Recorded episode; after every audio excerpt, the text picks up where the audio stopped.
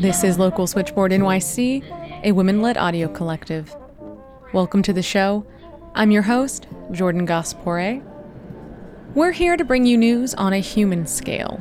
News that reminds us that big stories often start small. News that keeps us connected. On this program, years later, that a journalist put it together that Stephen, the homeless man on the bench on the Upper West Side, was actually Neil Harris, this missing 29 year old from Long Island. And she was able to identify him and she was able to reach out to the mother and she was able to say, I found your son. And as much as we have the dancing skeletons that go first because they remind us, those having just recently died, how precious life is, and we have to dance while we can. All the people who are no longer with us and the names, all those who we lost to COVID, all those we lost to AIDS, all those we lost to 9 11. And then this thousands of people whose names, including Lou's name, everybody is there. That's all coming up on Local Switchboard NYC.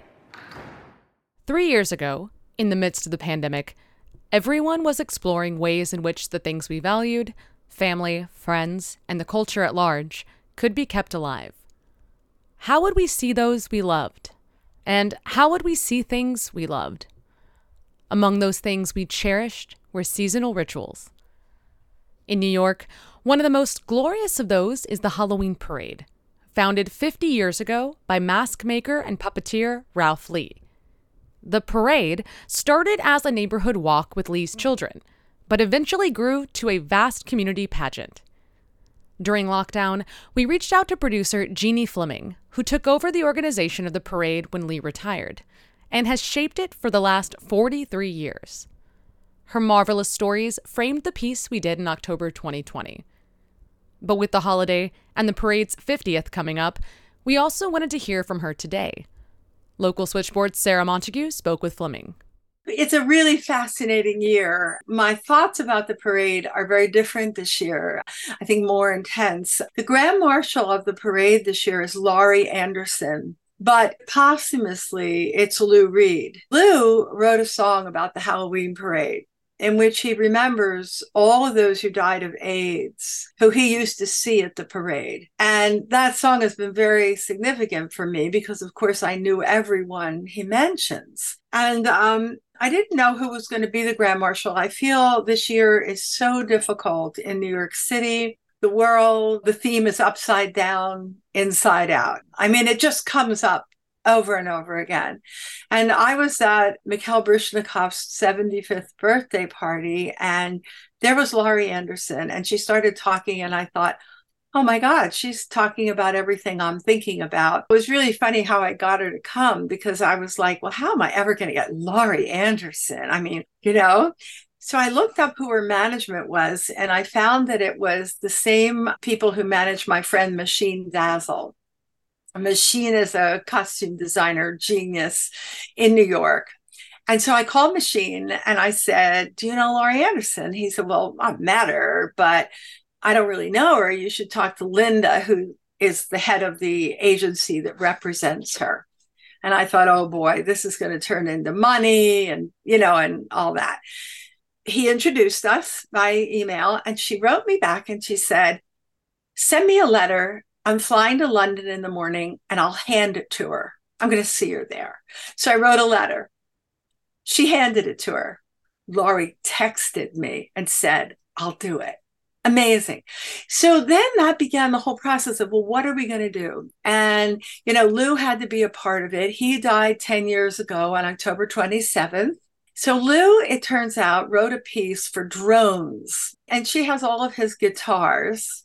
So what's going to happen on her float is Lou's voice is going to be there in that. Stewart Hurwood, who is kind of considered Lou's right arm, as they the way they talk about him, he's going to be playing Lou's guitars live, along with this drone sound. Laurie is going to be on the float playing her fiddle.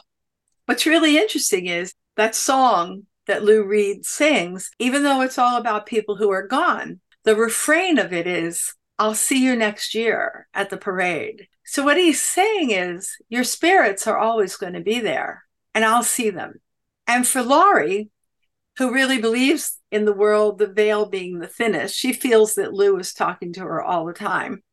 She realized that Lou was kind of telling her that he'd see her at the parade, that they were kind of going to get together on Halloween this year, that he would finally see her at the parade. So now we have Lou's spirit. We have Lou saying, See you next year, even though these are people who will only be there in spirit.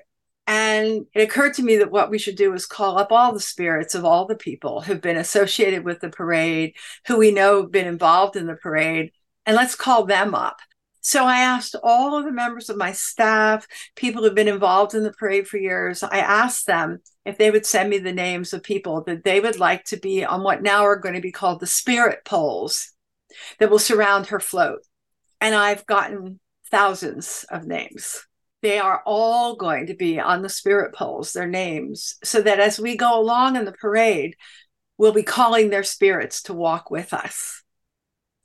And Laurie loved this idea. She loved it. It's beautiful. And they're like Tibetan prayer flags in that sense of they blow in the wind and they call up the spirits.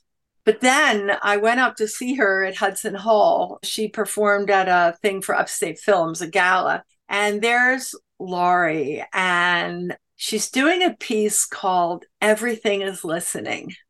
And what I came to understand about her as I watched her, because we were working on her costume, what are you going to be? What are you going to look like? What are you going to wear?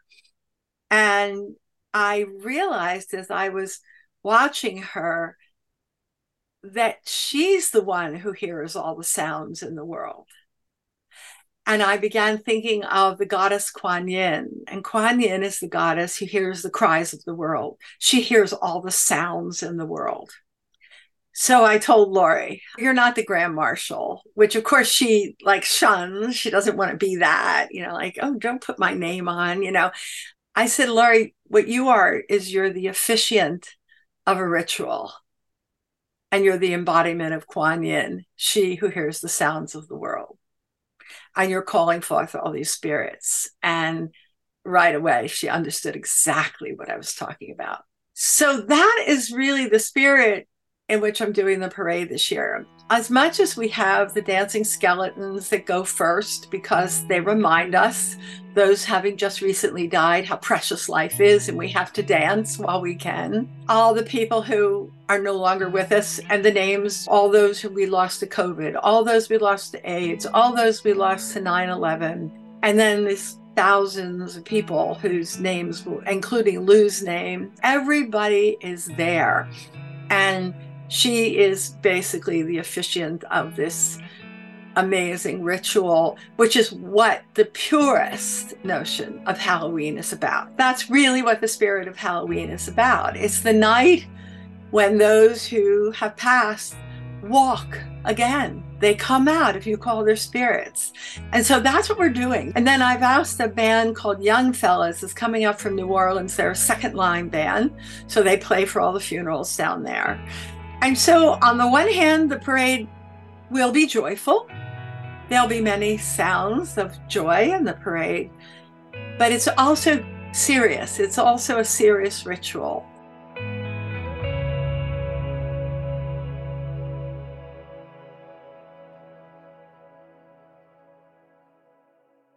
That was Jeanne Fleming, always the guiding spirit of the Village Halloween Parade the spirits being celebrated at the village Halloween parade, and the skeletons representing them with eerie solemnity are poetic and performative. But a new podcast from the audio documentary project Radio Diaries honors real bones and another group of memories. The team launched Stories from Hart Island on September 28th. Sarah Montague spoke with managing producer Nellie Gilles. Many, many years ago, well before this project actually started, many of the staff lived in New York and knew about the fact that there was an island off the coast of the Bronx that had very limited access, that was the largest public cemetery in the country. And we always wondered about it. We had done some research about other islands, thinking maybe we'd do a series about all the islands in New York and the different histories, and that didn't really pan out. And then we thought, why don't we dive into one and see if we can find the stories behind these people here? And we initially thought it was going to be just obituaries, and those ended up being a little flat. And also, the more we dove into some of these stories, the more elaborate they became, the more they became mysteries documenting people's journeys the fact is, a lot of people at Hart Island are buried there and their families don't know it. So that became a really important aspect of the series to dive into. So then we just started to chase more and more of them. And we partnered with a database, a, a nonprofit called the Hart Island Project. And we have really dug into, I would say, hundreds of stories, only coming out with seven that are actually making up this series. But there are so, so many more that we didn't end up actually creating. It sounded a little from the description on the website like a kind of potter's field. How how did so many people come to be discarded? Yeah, it is what many people call a potter's field. It's a tiny strip of land off the Bronx, and it has no bridge to it. You can't get there unless you take the ferry that the city provides. You can only go there now if you are related or close to someone who's buried there. So it's not yet completely open to the public. It is mass graves. The people who are buried there are buried there for a lot of different reasons, but some of the main ones are that the city could not identify them or the city identified them and could not find any family, or the family couldn't afford a private burial or didn't want a private burial. So identified the body but decided they weren't going to take it. And then the city does what it does. It puts the bodies in pine coffins and it takes them out to this island on barges and it digs trenches and it buries about 150 people in each mass grave. And then the grave is marked only by a post that has a number on it. And they keep pretty good records on where everybody is, but there are no headstones or names that recognize what each individual grave is. So it's really interesting when you go, you are standing at a plot, and that plot represents 150 people. So I was standing at plot 201 and I was looking for the grave of Angel Garcia, but I was standing at also the graves of 149 other people who were buried alongside him and on top of him and underneath him.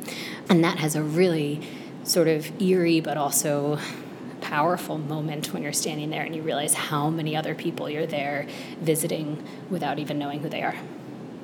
If you were to take a religious cast on this, you would imagine all the souls rising together. All the souls rising together. And we had a lot of people who did visit their loved ones for the very first time as part of this series. Uh, we brought them to New York, we brought them up from Florida, we brought them from upstate, we brought them from Virginia, and they had really different reactions. And many of them were actually quite positive. It is a, a very beautiful place. The Parks Department now controls it and they are working on it. So the Department of Corrections had it for a long time and it was not very well taken care of. But now it's really taking a turn for the better, I think, and people really found it moving to be there. But as you say, there was some concern from some family members of, you know, are, are the other people that my loved one is buried with, are they are they nice? Are they getting along down there? You know, they're such in close quarters and if you do believe in some kind of afterlife, who are you buried with? That was a thought that plagued a lot of our family members' brains. Yeah. A sort of Lincoln and the Bardo. Exactly. How did you come to find the group of people you were able to frame stories around? So, in a couple different ways. The leading way was there is this wonderful nonprofit called the Hart Island Project that is run by this woman, Melinda Hunt, and she has spent decades of her life trying to get Hart Island more attention, to change the policies around it, to change the stigma around it many of the records for the 1 million people buried on Hart Island, many of the records were burned and destroyed uh, in a fire accidentally. But we do have records going back to maybe the 1950s or the 1970s. And so she was able to put a lot of that online. And then she has been reaching out, and then people have been reaching out to her as they find their loved ones buried there. And they will add stories to this collective website and this database. It's beautifully done.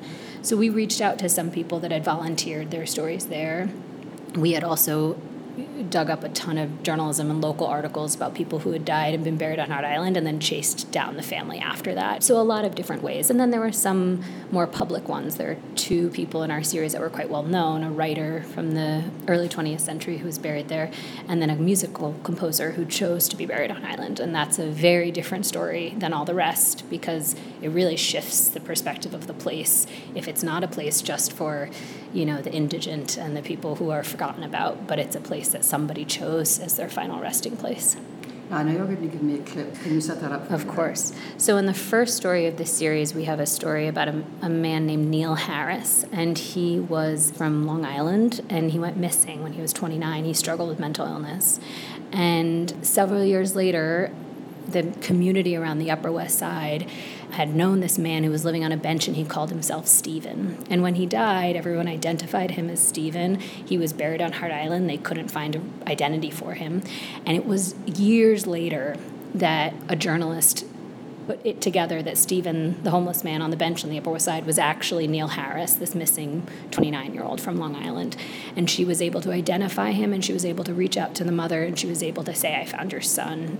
So it's a really moving story of both a community in the Upper West Side that sort of took care of this man. They gave him food, they gave him clothes, they did what they could.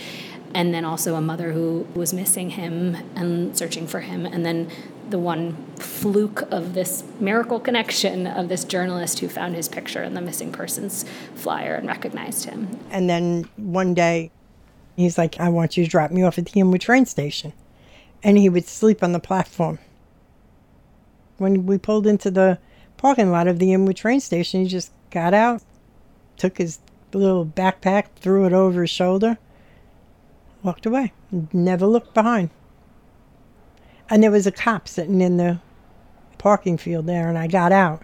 And I said, That's my son, and he wants to be here. He wants to be homeless. And the cop said to me, and it's his right. He said, but we'll check up on him. So I figured, okay, so I'll go every week.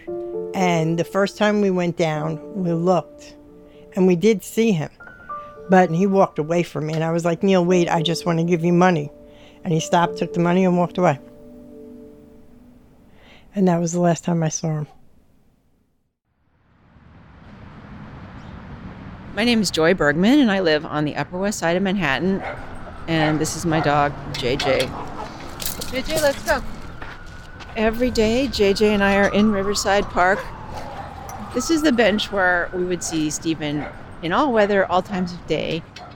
He'd always be sitting bolt upright on the bench, big canvas rucksack at his feet, same clothes, same facial expression. Yeah, JJ, you remember Stephen. I'm Billy, Billy Healy. I used to sit up at the corner there, feed my little birds. And that's when I talked to him, and he told me that he was from Long Island and his name was Stephen. It was like pulling teeth to get him to say anything. He was not a talker, he didn't seem to trust people much. At the time, I still wasn't sure if he was sleeping in the park because I see him sitting on the bench every day with his knapsack, but I never saw him sleep. So I called the outreach for the homeless. They went to talk to him, and they told me Stephen doesn't want any help. It was always kind of reassuring to see him because he was such a big guy and so gentle in his presence. He was a constant presence in the park, but a mysterious one. I couldn't quite figure out where he was from, what he was doing here, and why he just never left. Neil Harris was last seen in Inwood, New York on December 12, 2014. He was last seen wearing a tan Carhartt jacket, black hoodie, blue jeans, tan work boots, and a backpack. If you have seen or know Neil's whereabouts, this was a missing persons flyer that we made. And that went out every week. Every week, like clockwork, on Mondays. Monday morning, on every social media platform that I could get my hands on, it went out. And then a year went by. Nothing. And then another year, still nothing. There was a moment in which the mom thought she would exhume him from Hart Island when she finally found out he was there, and she thought, I don't want him to be there. And then she went and she changed her mind. And she said, I actually think that this is the right place for him to stay. Now, you are best known for helping people tell their own stories, being the agent of their own mm-hmm. stories.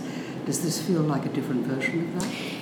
It's sort of hybrid, I'd call it. So we do we help people tell their own stories and their own histories. We also do full-on histories, and this one we did both. We gave some people tape recorders for this series. So a couple people, as you'll hear, recorded phone calls with their parents and their loved ones. They visited people they'd never met before. They traveled to Hart Island.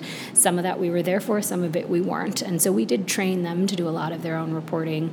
It's much less labor intensive than to do a full diary. The full diary takes months and months, if not years, to train people how to document their lives. So this was kind of a hybrid way of doing it. We did some interviews and we recorded some stuff ourselves, and then we gave them tape recorders when the story warranted it, when we wanted them to go out and do their own reporting. What's made you happiest about this project? I think that so much of the stories that we often do, we produce in studios and we sit in uh, offices and we sit on our computers and then it goes out into the world and we don't always get to necessarily visit places for the very first time and Hart Island to be there and to be there with the families on the first time they went to be there in a place that other people can't go, that this is a place that the public does not have access to. It felt really special to be able to say, we're going to let you know what it feels like and sounds like for the loved ones to visit this spot that is so shrouded in anonymity and darkness and has a bad reputation. And to shift that perspective through tape, to actually be in the field and recording there, it's my favorite tape, is people standing there and talking about how differently they feel now that they're standing on the soil and on the grass on this island. Stories from Hart Island will be released weekly through November. I'm Jordan Gass-Pooré, and you've been listening to Local Switchboard NYC. Our team is host, me, Jordan Gass-Pooré, and reporters Sarah Montague, Betsy Lakin, and Heather Chin. You're part of our neighborhood now, so if there's a local story you think is important, let us know at localswitchboard at gmail.com. Thanks for listening.